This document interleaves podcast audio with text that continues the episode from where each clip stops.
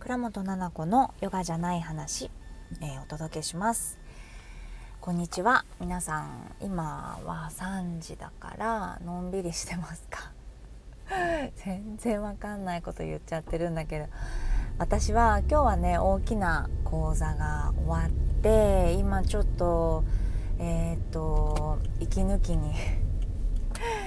来ています。いつもねもう移動中しかあんまり一人の、えー、話す一人で話せるというか 静かなところで話せる時間が最近なくてなんかここ最近移動中にあのこのラジオを撮ってるなっていうのを思ったんですがうるさくてごめんなさい。はい今月からね始まった講座だったんですけどセルフラブキッズっていう名前で自己肯定感とね子育ての講座ラジオでも何回かご紹介させてもらったなと思うんですけどはいそれが今日ねなんとなんと最終日でもう感動感動の回でですねうんちょっとねもう胸がいっぱいいっぱいでしばらく終わった後にちょっと涙を流しながらあの座ってましたソファーで。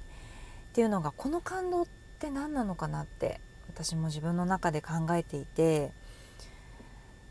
まずはえっ、ー、と作って本当に良かったなっていう風な感情が出てきたんです。うん、でなんでそういうふうに思ったかっていうと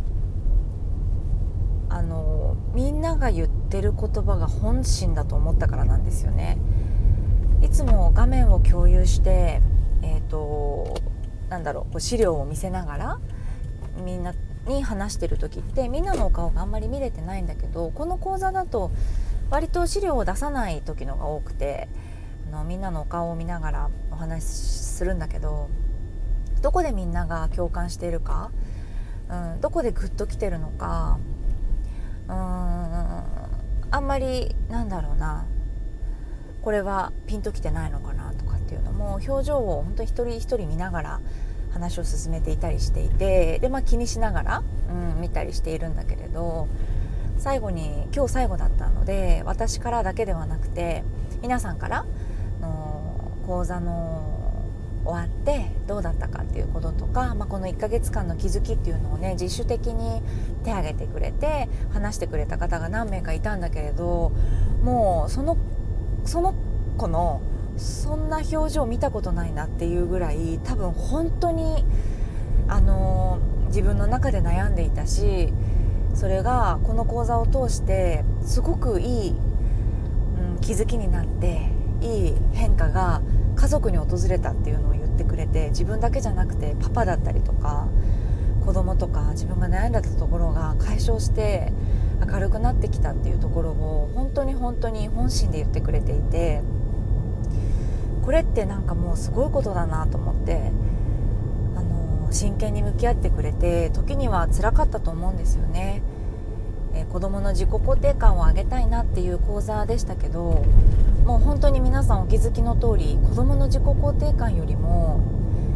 まずやらないといけないのが自分はどういう人間なのかっていうところなんですよねママたちが。うんどんな思いがあってっていうのに結構時間を割いたりする2回目とかはね自分を知るって言ってやっていくんだけど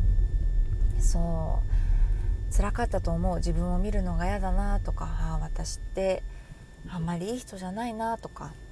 子供にも本当に優しくできてなかったなとかねみんな思ってたと思うんだ。だけどうーん本当にこうもがいてというか慣れないことをしたんだと思うんです。子育てとか自分から出てくる言葉とかって本当に自動思考で気づいたらもう喋ってる、うん、気づいたらいつもと一緒。でいつもと同じところで落ち込むみたいなのがやっぱり私たちの癖ですので体の癖言葉の癖思考の癖。うん、なのでその癖の前に入り込むっていうのがやっぱり最初はちょっと大変だったりしますもんね。そこを乗り越えて変わっていった自分にも気づいてそれが家族にも伝わってパパもママのこと認めてくれてみたいなものすごい変化がこうメンバーさんたちに起きてたんです。それってちょっとぶっちゃけその私が想像していたよりもすごく大きくってかなり感動しちゃったんですよね私が なんかもうびっくりしちゃってよかったなって私あんまり考えないでもパッションだけで講座中喋ってたのであの大事なこと言えてたかなと思ってたりもしたんだけれど本当にこの熱量だけでやってきて、うん、よかったなと思うし、まあ、お兄ちゃんがいろんなことがあってうちは家族で、あのー、大変なことも乗り越えてきたんだけれどこの講座を作るにあたってお兄ちゃんにもねいろんなインタビューをしたんですよね。うん、なんか友達から言われて嬉しかったことって何とか感動したこと？自分がやっぱりダメだなと思ったんだけどあそんなにダメじゃないかもって思った時があったんじゃないって。でそういう時ってどんな時？って聞いてみたりとかそしたらいろいろねあの見せてくれたりとかお友達からもらった手紙見せてくれたりとか学校であった話とかもしてくれてその意見がねすごくママの助かるんだっていうのでお兄ちゃんともまた改めて大変だった時期と今楽しく学校に行けてる時期と、あの比べてね振り返って話すことができたのですごく私にとっても良い気づきだったななんて思ってます。そうついついごめんなさい。なんかもう胸がいっぱいになっちゃってその話をしちゃってるんですけど。そうまた10月からね新しいメンバーさんと出会えて、えーとスタートしていくんですが結構早くにねあの人数がもういっぱいいっぱい埋まってしまったので今ね11月はちらほら募集あの募集していてメンバーさん少しずつ集まってきてるかなっていうところです。で講座が本当は2時間2時間2時間とかで考えてたんだけど全然そんなことなくて3時間半3時間半3時間半みたいな感じでもうすごいオーバーしちゃって全然あのダメダメだったんだけどスケジュールが。でもあのーこの講座の内容を無料でねあの聞いていただくっていう機会も月に2回ぐらい用意しててギュッとまとめた要点。このあの体験会だけでも自己肯定感とはみたいなところも結構説明していくしあとはねあのママが実際にできる子供に対するでなんか知っただけじゃなくてじゃあ今日からできることってこんなことあったりするよっていうのをその体験会でもね持って帰ってねっていう気持ちでお話ししてるので、まあ、ラジオ聴いてる方本当に少ないと思うんですけど あの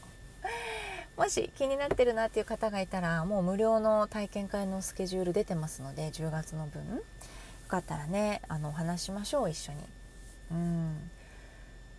いやちょっとね魂がもうちょっと喜んでるっていう かスピリチュアルの人なんですかって。そういう感じ。もう心から喜ぶことって。え皆さんありますか？なんかもうこもうもう何もいらないっていうぐらい。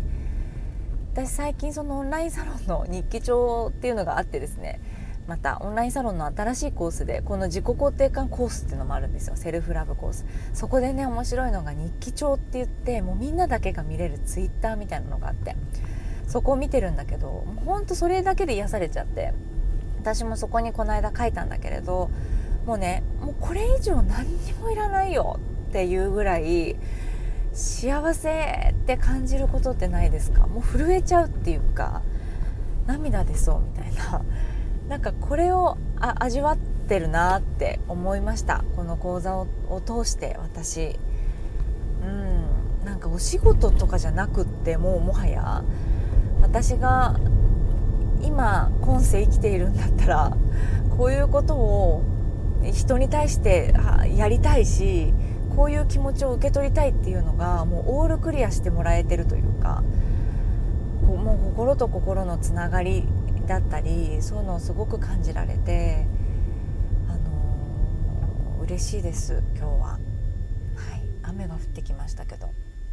ね。そうそうそう。子供とやっぱりお母さんの話がメインなんですけど、まあ、ちょっと最後にねこの間ふっと我が家の私以外の人たちを見ていて気づいたことがあってね。洗濯物私あの洗うのも一番好きなのはやっぱスイッチを押すことですけど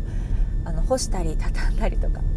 も好きなんですよ。洗濯自体は結構好きで。汚れたものが綺麗になるっていう感覚が好きなんですよ私。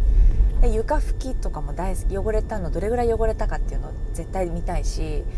っていう感じなんだけど、まあ、洗濯をしてねあの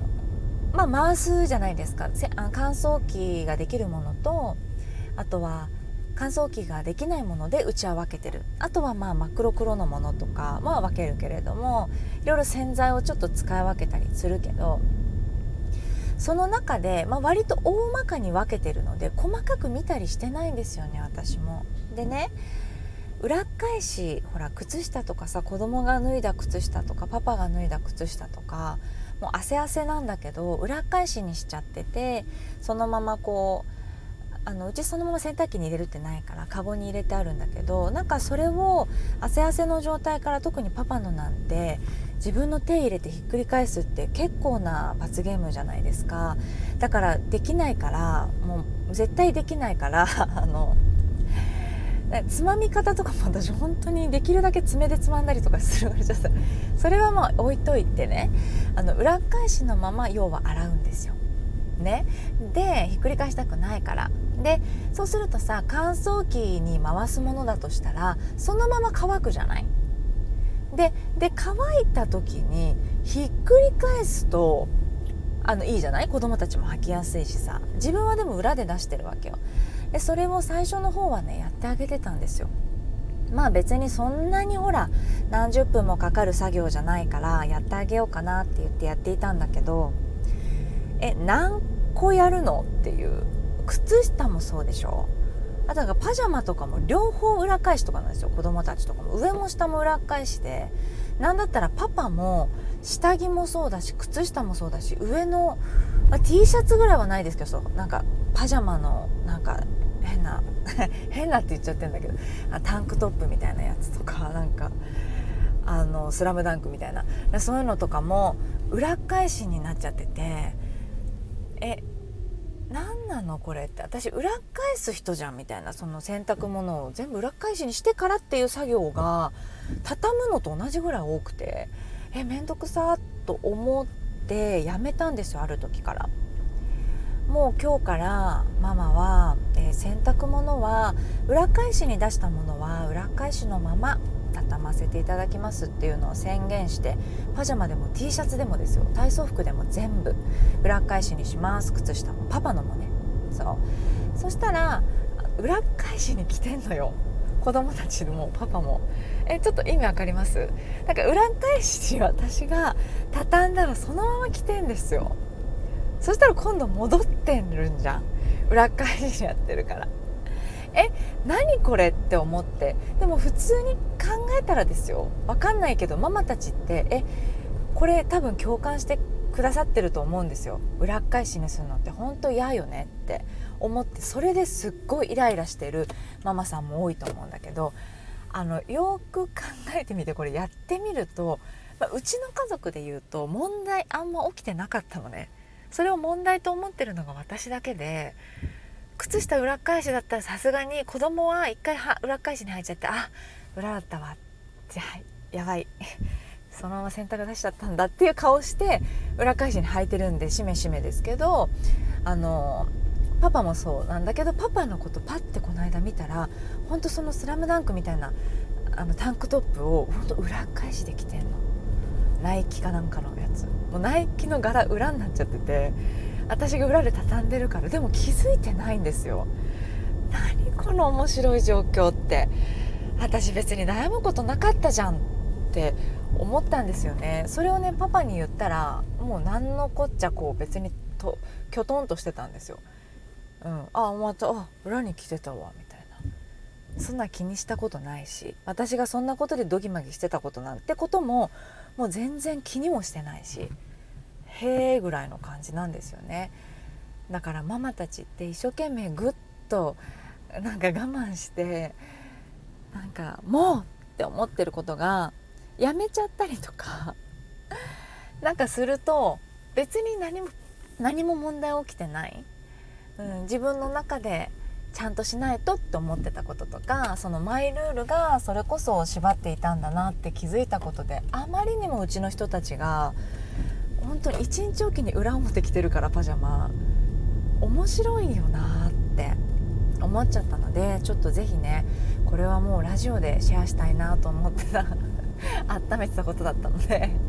あの忘れちゃってるんで結構前から話す話したいなと思ってたんだけど忘れてました。もうこれ靴下裏返し問題であのー、もうって思ってるママがいたら是非やってみてね。裏返しのままポンって置いてみるとその人たちどうすんのって。裏に履いて学校行っていいんだったらもういいよね。あなたの靴下なんだからとかあなたの学校なんだからってねいうところとかもうやっぱママって考えること多いからちょっとずつちょっとずつストレスをね減らせるなんか技をね身につけていけたらいいななんて思ってます。ではでは、えー、ここまでゆるゆると聞いていただきありがとうございました。あのー、移動中になっちゃうかもしれないですけどまた、あのー、すぐ撮って、あのー、収録して配信したいなと思ってます。それではありがとうございます。またすぐお会いしましょう。